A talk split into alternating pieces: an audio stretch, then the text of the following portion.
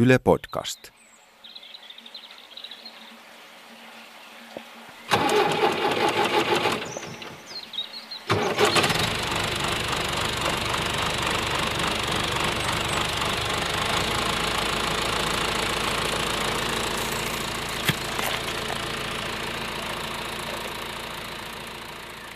Maanviljan tietobaarissa keskustellaan tällä kertaa siitä, kuinka voidaan turvata ruoantuotannon tulevaisuus ja mille se mahdollisesti näyttää. Niin, tässä saa kuulla jatkuvasti ikään kuin huonoja maailmanlopun uutisia maataloudesta, että montako satoa on enää jäljellä ja paljonko vähenee viljelijät ja näin. Että onko tässä edessä vain synkkä tuho, voitaisiinko me kääntää kelkka? Ja jos me käännetään kelkka, niin mihin suuntaan meidän pitäisi lähteä menemään? Olette kuulleet varmasti puhuttavan regeneratiivisesta maanviljelystä. Tämä on hyvä alkulämmittely näin niin kuin äänen avaukseksikin ja artikuloinnin selkeyttämiseksi lausua pari kertaa Regeneratiivinen. No niin, mutta mitä tämä regeneratiivinen oikein tarkoittaa? Itse asiassa juurikin hetki sitten niin ollaan keskustellut siitä, että mikä sen hyvä suomenkielinen vastine olisi. Ja tota, yhdessä hiilivillyseminaarissa päädyttiin siihen, että se olisi uudistuva tai uudistava maatalous. Regeneratiivinenkin on suomea, mutta onhan se vähän vaikea lausua. Niin, regeneratiivinenhan on hirveän täsmällinen termi, joka tarkoittaa sitä, että kun vaikka ravulta tai joltain liskolta lähtee ruumiin kappale irti, niin se pystyy kykenee nokkelasti kasvattamaan uuden ja jatkamaan elämäänsä. Niin oikeastaan niin pitkä kuin pystyy, niin voi puhua regeneratiivista maanviljelystä, mutta sitten vaikka illan edessä, niin pitää siirtyä siihen uudistavaan ja uudistavaan. Kyllä. Tai sitten vaan rupeaa puhumaan rege-viljelystä. niin, region ag on, on englanninkielisessäkin termi. Mutta vasta, vastakohtanahan on degeneratiivinen, rappeutuva viljely. Niin ja, tuhoava. no tuhoava ja myös rappeutuva. Että se, niinku, se joskus aina tuntuu vähän siltä, että ollaanko me niinku rappeutuvassa. Tai ainakin puhutaan paljon sellaista, niin että tilanne on rappeutuva, että peltojen kunto huononee ja viljelijäväestö vähenee ja ennen oli asiat paremmin. Ja tämä on vähän mun mielestä itseään toteuttava asia myös. Tosi vaikea saada nuoria viljelijöitä semmoiselle auringonlaskun alalle, jossa edessä on vain synkkä tuo. Kova kilpailija tälle uudistavalle maanviljelylle oli elvyttävä maanviljely, mutta ainakin itse näen, että siinä vaan palauduttaisiin siihen tasolle, jossa on oltu ennen sitä kohtausta. Ja, ja, ja tota, se ei riitä nykytilassa, koska ää, esimerkiksi ilmaston kannalta meidän tulisi poistaa ilmakehästä se ää, ihmisen sinne syytämä hiili, niin ei, ei riitä, että niin kun palaudutaan ehkä siihen luonnontilaan, vaan, vaan pitäisi päästä niin kun vielä pitemmälle siinä, eli, eli sitoa maaperäänkin hiiltä enemmän kuin siinä on koskaan ollut. Ja jopa monimuotoisuuden kannalta voidaan päästä tilanteeseen, että siinä tietyssä peltoekosysteemissä on monipuolisempi eliöstö kuin siinä vaikka siinä, siinä metsässä tai maisemassa, joka on aikaisemmin ollut.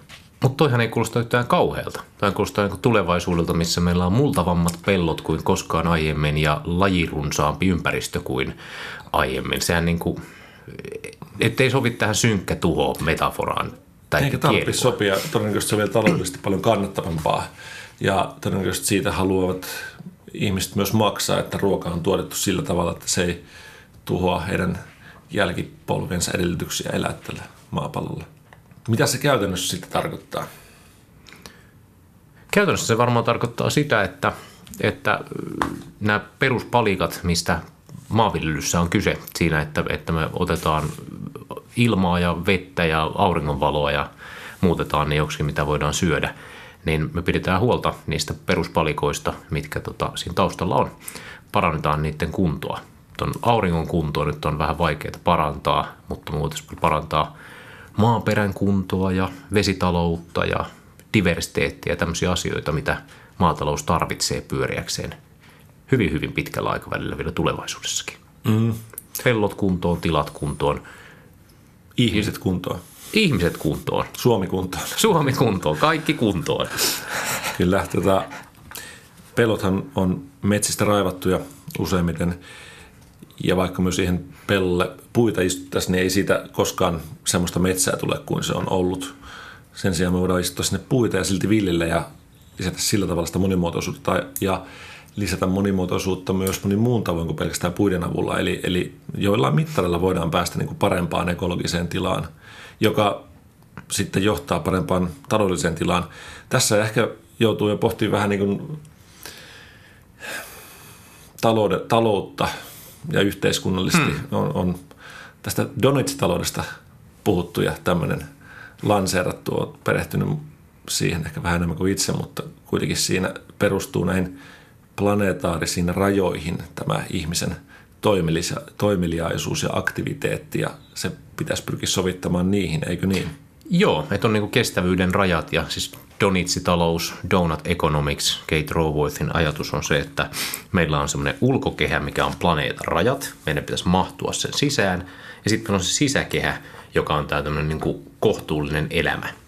Tavallaan meidän pitäisi elämäntasossa olla yli sen minimirajan, mikä on mielikäs ja kohtuullinen elämä, mutta meidän pitäisi silti mahtua tänne planeetalle. Ja nyt ongelmana esimerkiksi on se, että varsinkin ruoantuotantopuolella niin yhtälö on hankala, ellei itse ruoantuotanto muutu regeneratiiviseksi. Mutta vielä tähän niin kuin uudistuvaan tai regeneratiiviseen, että toihan on niin kuin, onko se sama kuin kestävä? Mä itsekin ruvennut joskus puhumaan, kun se tuntuu niin vaikealta selittää, että tämä on niin kuin regeneratiivista. Mä olen puhunut kestävästä viljelystä, mutta oikeastaan kestävyydessä ajatus on se, että me ollaan joidenkin kantokykyjen sisäpuolella, että tämä niin kuin asia ei leviä käsiin, tätä voidaan jatkaa. Ja regeneratiivisuudessa on ehkä se ajatus, että me itse asiassa parannetaan tätä hommaa, missä me ollaan. Niin, kestävyys mielestäni sopii siihen tilanteeseen, jossa meillä on, on niin kuin lähtötasona se kestävä systeemi. Mm. Että se ylläpidetään siinä. Mutta jos me nyt ollaan menty aika pahasti överiksi sen suhteen, eli meillä on jo niiden planeettarajojen näkökulmasta muun muassa niin kuin ravinnekierrot on jo mäsänä. Mm.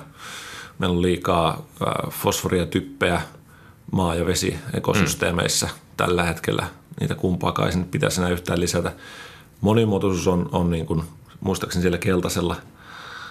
Jos se taisi olla tuntematon luokituksessa. Okei, no siellä, siellä oli pari niitä Joo. monimuotoisuuden tasoja muistaakseni, Joo. niin se toinen taisi olla se hmm. siellä keltaisella, mutta olisiko se toinen, joka oli siis muistaakseni niin kuin perimän monimuotoisuus taisi olla vielä tuntematon. No, hmm. en, en muista tarkkaan, mutta nämä liittyy aika vahvasti niin kuitenkin – ruoantuotantoon, nämä, nämä molemmat.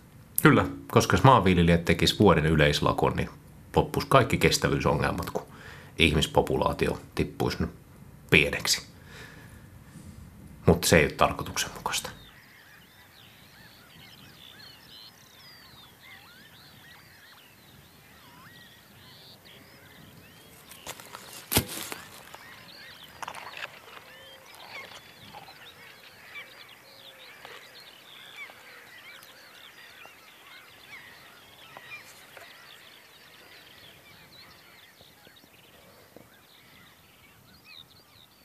Mutta jos tässä on tämmöinen auringon laskun meininki nyt tässä ehkä tota regeneratiivisessa villyssä on mielenkiintoista se, että pyritään tosiaan uuteen nousuun. Miten me saataisiin käännettyä kulttuuri semmoiseksi, että olisi enemmän viljelijöitä, enemmän multavuutta, enemmän monimuotoisuutta, parempi kannattavuus.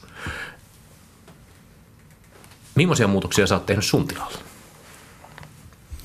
Mitkä menis tähän junaan? Vielä ehkä lähtisin tähän siitä, mikä johti niihin muutoksiin. Mikä johti niihin muutoksiin? Koska se on hyvin niin kuin ehkä opettavasta ollut itselle ja on siitä kertonut muillekin.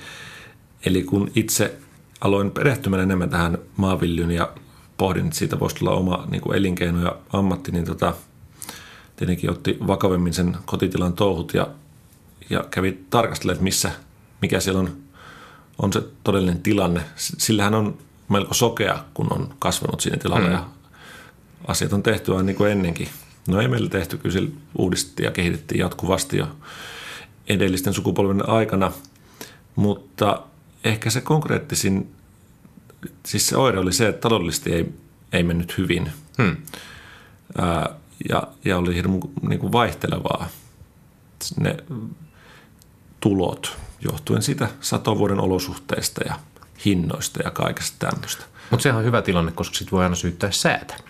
Muuten no, menisi hyvin, kyllä. mutta ja, ja markkinoita ja viljan hintoja, mm. mutta sitten kun sitä käytiin pureksimaan, niin villy oli kohtuullisen yksipuolista ja maat oli huonossa kunnossa johtuen sitä yksipuolista villystä.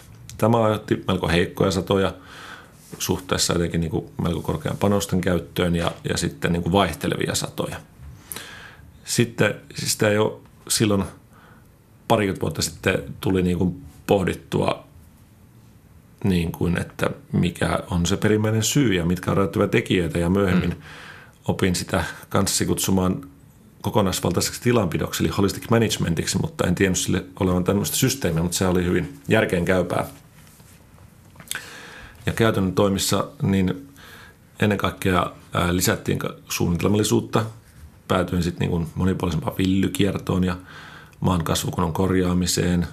Perusasiat oli meillä ihan ok, että, että vaikka peltojen vesitaloudesta oli pidetty huolta ja lohkokoosta ja kaikesta tämmöisestä – mutta itse maan kasvukunnosta ei sitten ei sit niinkään. Ja, ja tota, vähitellen niin kun keinot lisääntyivät, ne, mutta ne myös järeytyivät siis, että tuntuu, että vauhti ei riitä hmm. siinä, että on villikiertoja vähän organista lannusta, vaan ruvettiin niin kuin kehittämään näitä vielä järempiä maanparannusmenetelmiä, villejä seoksia ja maanparannusaineita ja muita. Ja sitten se on johtanut ihan tämmöisen kokeilevaan toimintaan. Tämä on ehkä sitä konkreettisinta esimerkkiä. Mutta toi kuulostaa vähän niin kuin sille paradoksaaliselta ilmiöttävällä, että, että jos on tilan talous ei ole hyvä, niin sitten ryhdytään tekemään paljon erinäköisiä toimenpiteitä kehittääkseen maan kasvukuntoa, mitkä kuulostaa siltä, että siihen menee aikaa ja rahaa. Niin menikö siitä sitten tilan talous huonompaan vai parempaan suuntaan? Niin, hassua kyllä, mutta meni parempaan suuntaan ja vielä välittömästi, koska – silloin tilanteessa, jossa viljan hinnat ei ollut mitään huippuhyviä, niin tota, se, että laittoi osan pelloista nurmelle, niin, niin se niin kuin, kulut väheni merkittävästi ja, kokona, niin, ja tuloissa ei niin merkittävää muutosta, eli, eli tota, hyvin kannattavaa. Hmm. Totta kai se se vaatii investointeja. Siis se maan kasvukunnan parantuminen on kuin investointi, se pitää ajatella näin, mutta sillä on aika lopulta lyhyt takaisinmaksuaika. Joo, ja sitten sen mukaan, mitä on viljelijöiden kanssa, muidenkin kanssa jutellut, niin se, tota, se on jännä, miten ongelmat muuttuu, kun rupeaa korjaamaan asioita. Niin, niin kauan kuin on menossa semmoisessa niin syöksykierteessä alaspäin, niin ne on, ajattelee, että tämä ongelma johtuu jostain.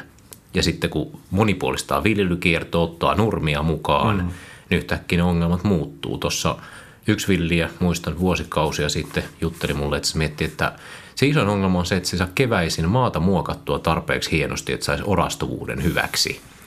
Ja nyt sitten ehkä 5-6 vuotta tästä keskustelusta jälkikäteen soitti mulle keväällä ja sanoi, että tämä on jännä homma, että nyt on ongelma se, että nämä maat muokkautuu yhdellä ajolla just hyväksi. Sitten ei saisi ajaa yhtään yli, koska se muokkautuu liian hienoksi. Että Hmm. Sä kysyt, ootko muuttanut sun muokkausvenettä? En, kun mä oon muuttanut mun pellot. Sama tarina siellä. Viljelykierron monipuolistaminen, maanmururakenne hmm. paranee, muokkautuvuus paranee, talous paranee. Hmm. Toisella puolella on tietysti se, että kuinka saada lisäarvoa sille tuotteelle. No, siinä meidän tilalla päädyttiin sitten sertifioitu luomutuotantoon, jolla tuplattiin sadon arvo. Hmm. Ja sadoissa, siis sadon määrässä ei hävitty se on, toki siinä oli hetkellinen no, notkahdus lähinnä sen takia, että pinta-alasta merkittävä osa oli niin kuin tämmöisessä kasvukunnon korjausvaiheessa. Ja nyt juuri näinä vuosina on sitten palauduttu siihen, että on, on niin kuin myyntitulot jo, jo ylittää niin kuin sen, mitä oli aikanaan tavanomaisessa.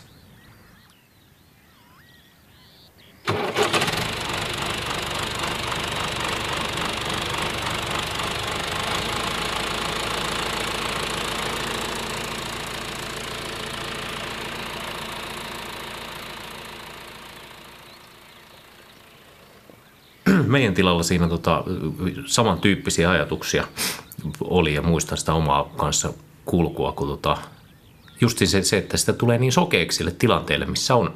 Mäkin havahduin joskus siihen, kun rupesi sitten arvioimaan, että missä kunnossa nämä pellot on. Ja rupesin katsoa, että täällä niin arvioi maan rakennetta semmoisella arviointiasteikolla kaivaa kuopan ja katsoo, mitä täältä löytyy ja mikä on rakenne. Ja ne, niin kuin, siitä loppui asteikko kesken se meni sieltä niin kuin vakavasti vaurioituneen tuolle puolelle, mm. isoa lohkaretta pelto täynnä ja silloin tajusi, että, tämä ei mene hyvin. Ja sitten myös tiedosti sen, että, että se teki tila, taloudellisesti tappiota, kun laski pääomalle jotain tota, korkoa tai poistoja siitä, niin tota, täällä on yhdistelmä, että taloudellisesti tehdään tappiota, peltojen kunto on huono ja huononee. Ja just olet aloittanut viljelyn. Ja ajattelin, että jatkaisinko tätä hommaa viljelijäurani tässä 40 vuotta. En. No mekin siirryttiin aika kaikkiin luomuun. Se oli järkevä tapa saada nurmista jotenkin talous pysymään pinnalla, vaikka ottaa nurmia viljelykiertoja. Siinä vaiheessa homma muuttui mun mielestä kestäväksi. Huononeminen pysähtyi. Mutta tota, ehkä sama kokemus tässä, että ei se voinut korjaantumaan niin nopeasti, että sitten piti ruveta laittaa niin sanotusti usvaa putkeen mm. ja ruveta tekemään maata korjaavia toimenpiteitä, rakenteen korjausta ja tämmöistä. Joo. Eikä se, se vieläkään ole valmis. Ei ole valmis ja niin kuin omassa tapauksessa meidän tilalla, niin kokeilujen kauttahan se kaikki eteni. Eli, eli tuli hyvinkin äärimmäisiä kokeita tehtyjä näistä eri kasvukunnan korjausmenetelmistä, siis, siis kasveista ja, ja maan parannusmenetelmistä päätyin siihen, että sitten joilla lohkolla ne onnistui tosi hyvin ja voidettiin aikaa aika paljon ja joissain tuli epäonnistumisia, missä hävittiin. Mutta ehkä sitten oli sen myötä helpompi ottaa nopeasti käyttöön niitä onnistuneita menetelmiä ja soveltaa niitä laajemmin. Ja edelleen meillä on hyvin voimakkaita lohkohtaisia eroja tänä keväänä ja, ja tota, sen myötä on, on hyvä puntaroida, että mikä menee jatkoon, mikä hmm. taktiikka.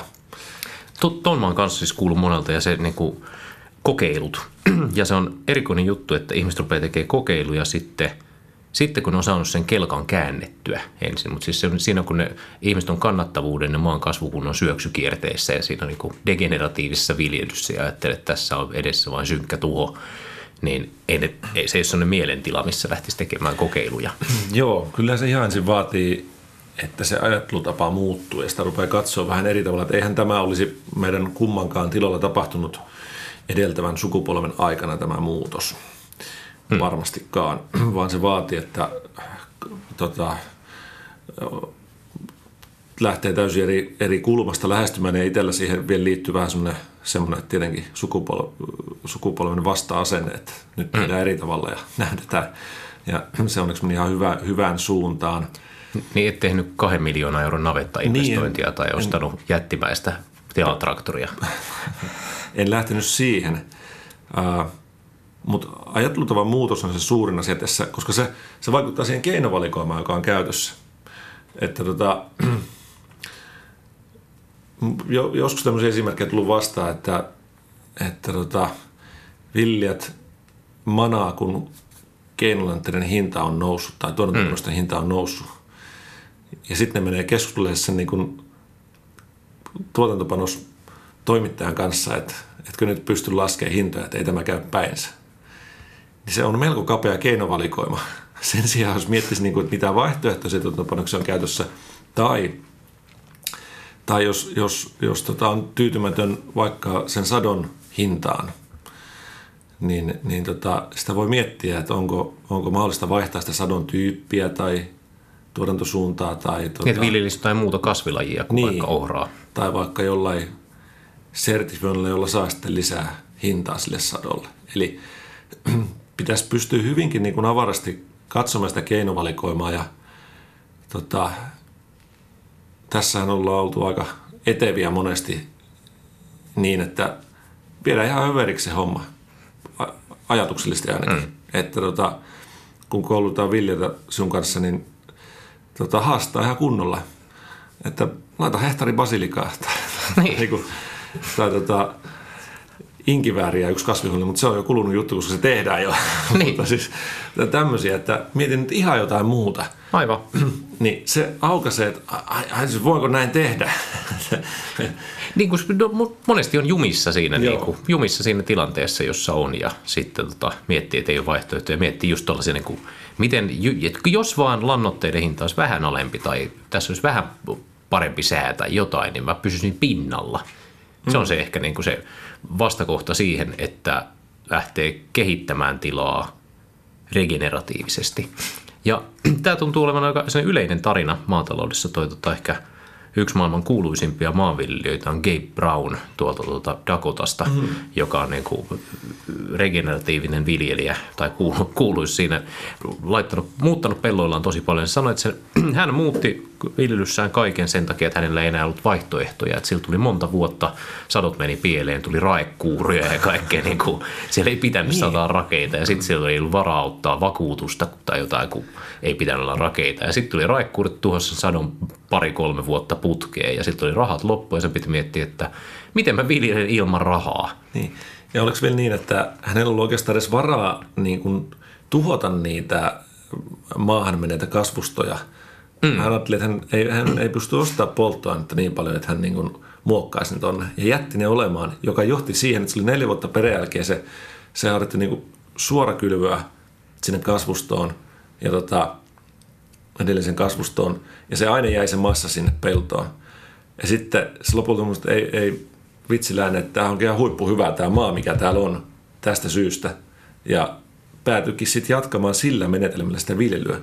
Niin, ei, ei toki sille, että tuhoaa satonsa neljä vuotta putkeen ja sitten kylvää yhden niin. vuoden, mutta laittaa nurmea ja Joo. laidun sitä.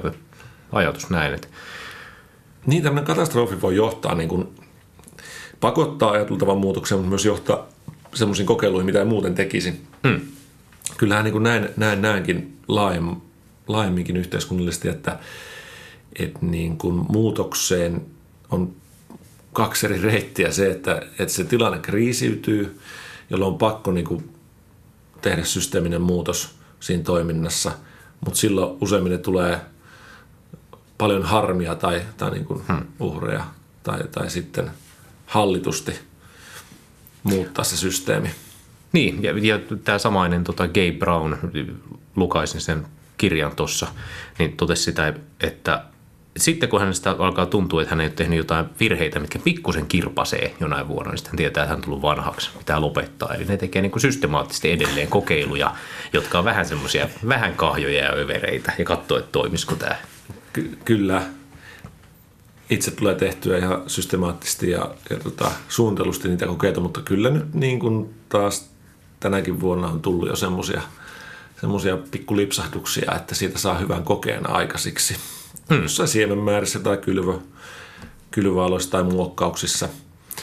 Ja nythän on tämä Carbon Action tota, kokeilutilaverkosto hässäkkä, hmm. jossa myös yllätetään viljelijöitä niin kuin, ihan niin kuin yhdellä osa-alueella regeneratiivisuuteen, eli lisäämään hiiltä maaperään. Ja mä ainakin tota, innolla odotan sitä omaa koelohkoa, joka on oikeasti kyllä aika pähkähullu homma. Siis, että hirveä määrä puusilppua vaan peltoa ja sitten hernettä perään ja joka vuosi vaan hirveä määrä puupohjaista kamaa sinne ja katsotaan mitä käy. Joo, tämän myötähän on ruvettu puhumaan hiiliviljelystä, hmm. jossa siis tota, on tavoitteena lisätä maaperän hiilivarastoa. Ja tämä on niin maanviljelyn johdannainen ja kehitelmä. Totta maanviljelyä, kasvinviljelyä, hiiliviljelyä, mikrobiviljelyä. Hmm. Juurten viljelyä. Juurten viljelyä. Se on aika paljon sitä. Roots, bloody roots. Hmm.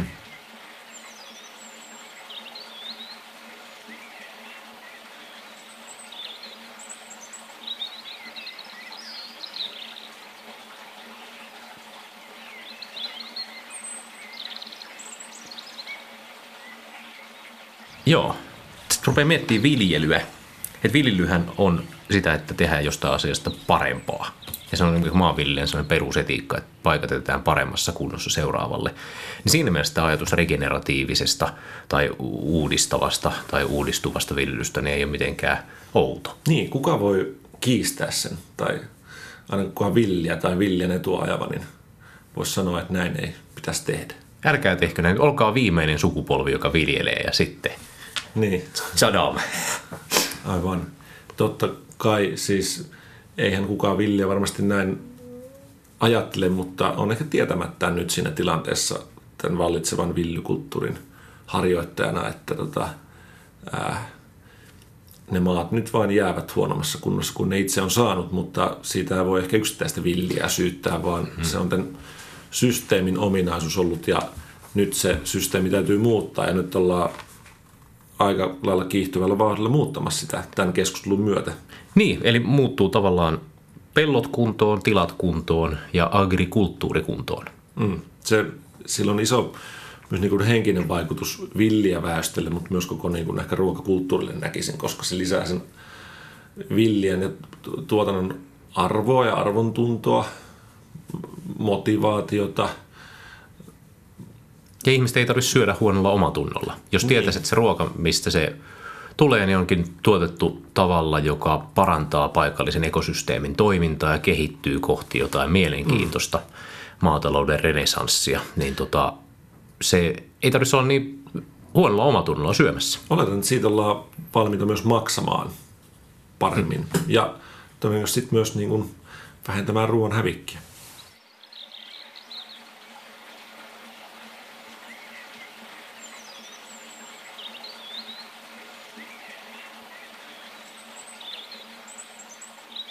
Milläs mittareilla meidän pitäisi sitten määritellä sitä tuotantoa?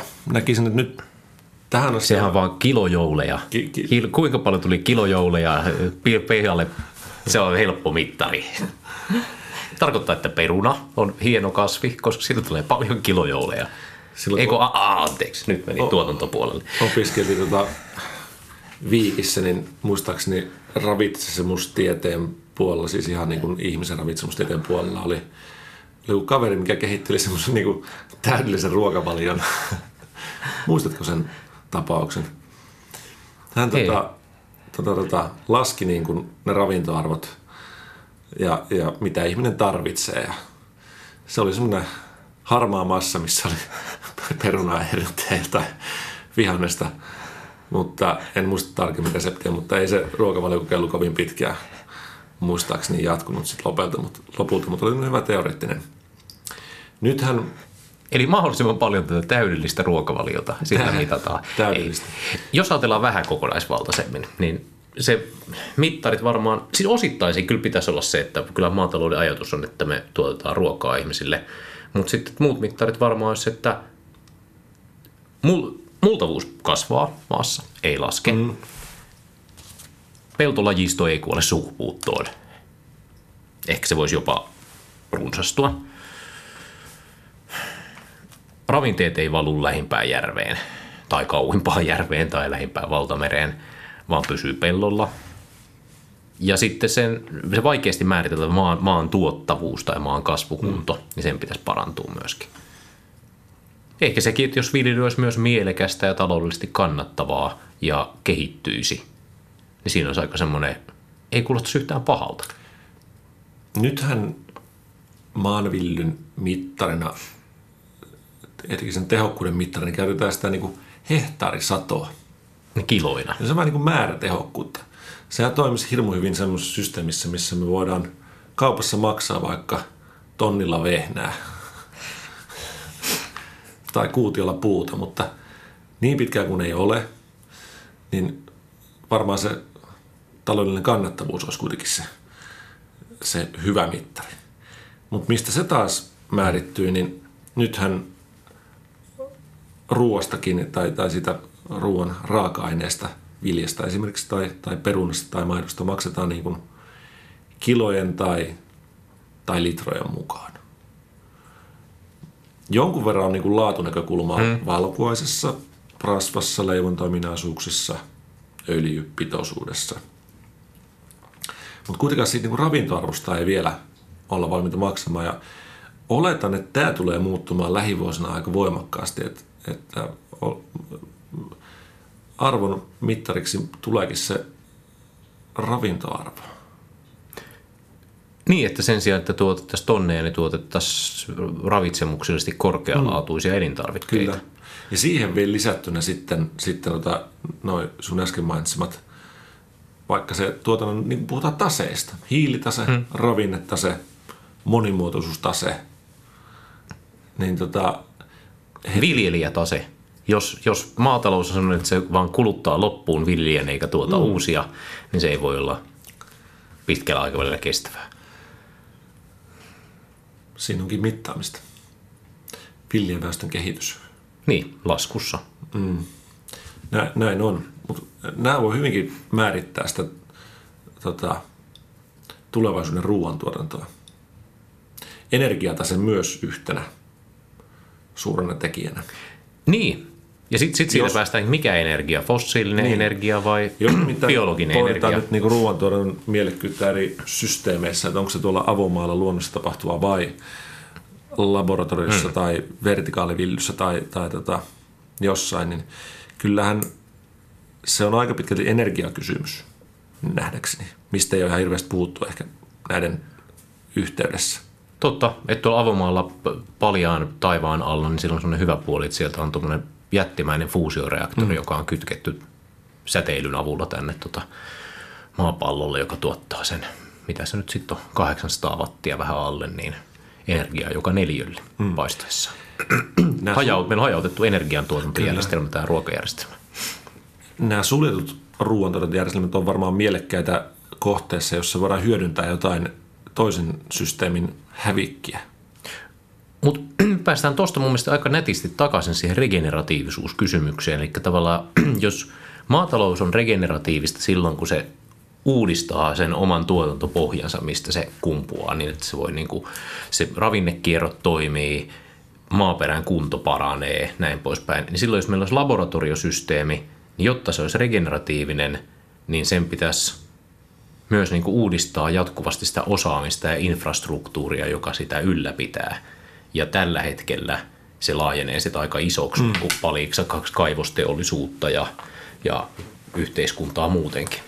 Tämä alkutuotanto on aika hauskaa tämä maatalous, kun se on niin mielettömän yksinkertaista, että siis jos se – keksittäisiin nyt, että hei mä keksin tämmöisen ajatuksen, että tökitään tämmöisiä siemeniä tuonne maahan, niistä kasvaa tämmöisiä aurinkopaneeleita ja sitten osa niistä siemenistä voidaan syödä ja sitten ne tuottaa uusia tämmöisiä siemeniä, jotka laittaa uudestaan maahan. Niin tämä on täysin niin kuin vallankumouksellinen, helposti monistuva ja skaalautuva teknologia. Mm. Niin vallitsevaan ruoantuotojärjestelmään verrattuna niin tuonne suljetut systeemit voi olla aika houkuttelevia, mutta sen sijaan jos me voidaan kääntää tämä vallitseva järjestelmä uudistavaksi, niin, niin tota, se ei ehkä olekaan niin, niin tota, mullistavaa. Joo, ja siis niin kuin sanotaan hiilijalanjälkipuolella, mistä paljon puhutaan, niin tämähän menee ihan niin kuin ranttaliksi tämä homma siinä vaiheessa, kun aletaan törmätä regeneratiiviseen maatalouteen tai hiiliviljelyyn. Koska siinä vaiheessa, kun maaperän hiilivarastot kasvaa niin paljon, että se hiilivaraston kasvu kompensoi kaikki muut päästöt, niin sitten päästään tulokseen, että mitä enemmän syöt kaurapuuroa, sitä pienempi sun hiilijalanjälki. Mm. Tai no, mitä tahansa regeneratiivisesti tuotettua tuotetta. On hauskaa, että on, on tiettyjä kulutushyödykkeitä, joiden niin kuluttaminen voidaan nähdä positiiviseksi. Hmm. Tietty tästä niin kuin kollegat, kestävyystutkijat sanoisivat, että eikö se kuitenkin monessa tapauksessa olisi vielä kestävämpää, että sitä ruokaa ei olisi tuotettu ja se olisi vaikka ennallistettu luonnontilaiseksi metsäksi se peltoalue. Ja siihen se onkin aika hauska haaste niin kuin meille tuleville viljelijöille, että pystyttäisikö me pelloilla parempaan kuin mihin pystyy tota ennallistettu metsä. Nimenomaan siihen pitäisi pyrkiä, että niin kuin nykyjärjestelmässä pitäisi ennen kaikkea välttää sitten taas uusien alueiden raivaaminen. Se olisi varmaan suurin hyöty. Mm. Eli meidän pitäisi saada siitä olemassa olevasta peltoalasta niin kuin kaikki irti, tai siis mahdollisimman suuri potentiaali. Toki tätä pitää tarkastella sitten taas koko ruokajärjestelmän mittakaavasta, johon kuuluu myös niin kuin ruokavalion muutokset kenties. Mutta jos haluaisi kiteyttää, että mitkä ne isot muutokset on niin kuin tavallaan vähän abstraktimmalla tasolla, että mitä on vaatinut siihen, että on saanut oman tilan tota, degeneratiivisesta rappeutuvasta tilasta niin tota, regeneratiiviseen, niin se on ollut se, että lisää kasvipeitettä, monipuolinen viljelykierto ja jatkuva kehittäminen ehkä teki mieli sanoa, että häiriöt minimiin, mutta mm-hmm. se olisi ollut niin conservation agriculture kopio, että mutta tota, jatkuva kasvipeite, monipuolisuus ja monimuotoisuus ja homma jatkuva kehittäminen. Ehkä semmoinen, että seuraa, että mitä siellä pellolla tapahtuu ja sitten jos ei se miellytä, mitä siellä tapahtuu, niin muuttaa jotain korviensa välissä. Kyllä, ja ylipäänsä se ajattelutavan muutos tai, tai ehkä voisi vielä sanoa, että ajattelun lisääminen – Että ylipäänsä ajattelee ja pohtii näitä aktiivisesti itsekseen ja muiden kanssa –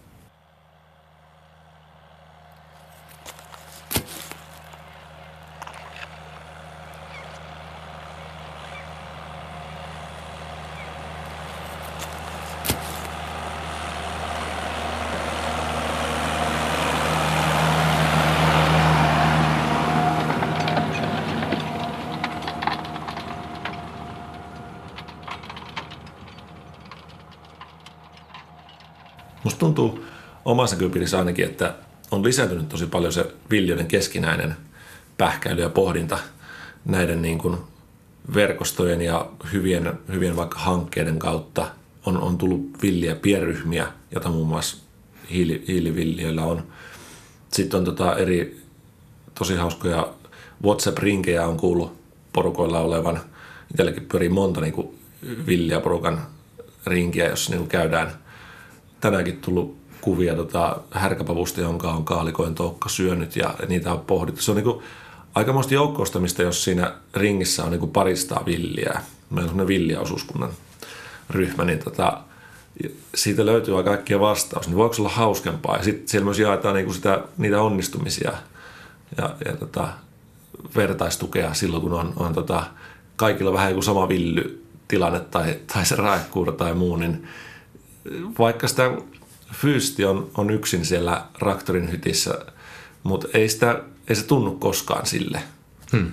koska voi milloin vaan soittaa kollegalle tai, tai heittää viestin tonne noin.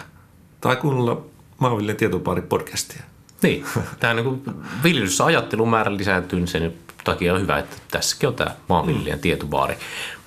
Mutta täytyy myös sanoa, että ei tämä ihan mullistavan uutta ole. Me jossain törmäsin 30-luvun näihin tota, viljelijäyhdistys- ja maamiesseuran toimintaan. Ja se on ollut aivan hurjaa. Siellä oli joku maamiesseura oli palkannut itselleen agronomi, jonka se oli lähettänyt Yhdysvaltoihin opiskelemaan sinimaalaisen viljelyä mm-hmm.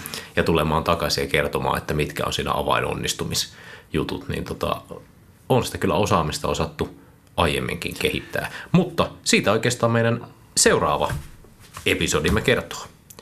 Osaamisen kehittäminen, mistä ja miten viljelijä oppii viljelemään paremmin. Palataan siihen ensi kerralla. Kiitos kaikille kuuntelijoille. Viljelemisiin.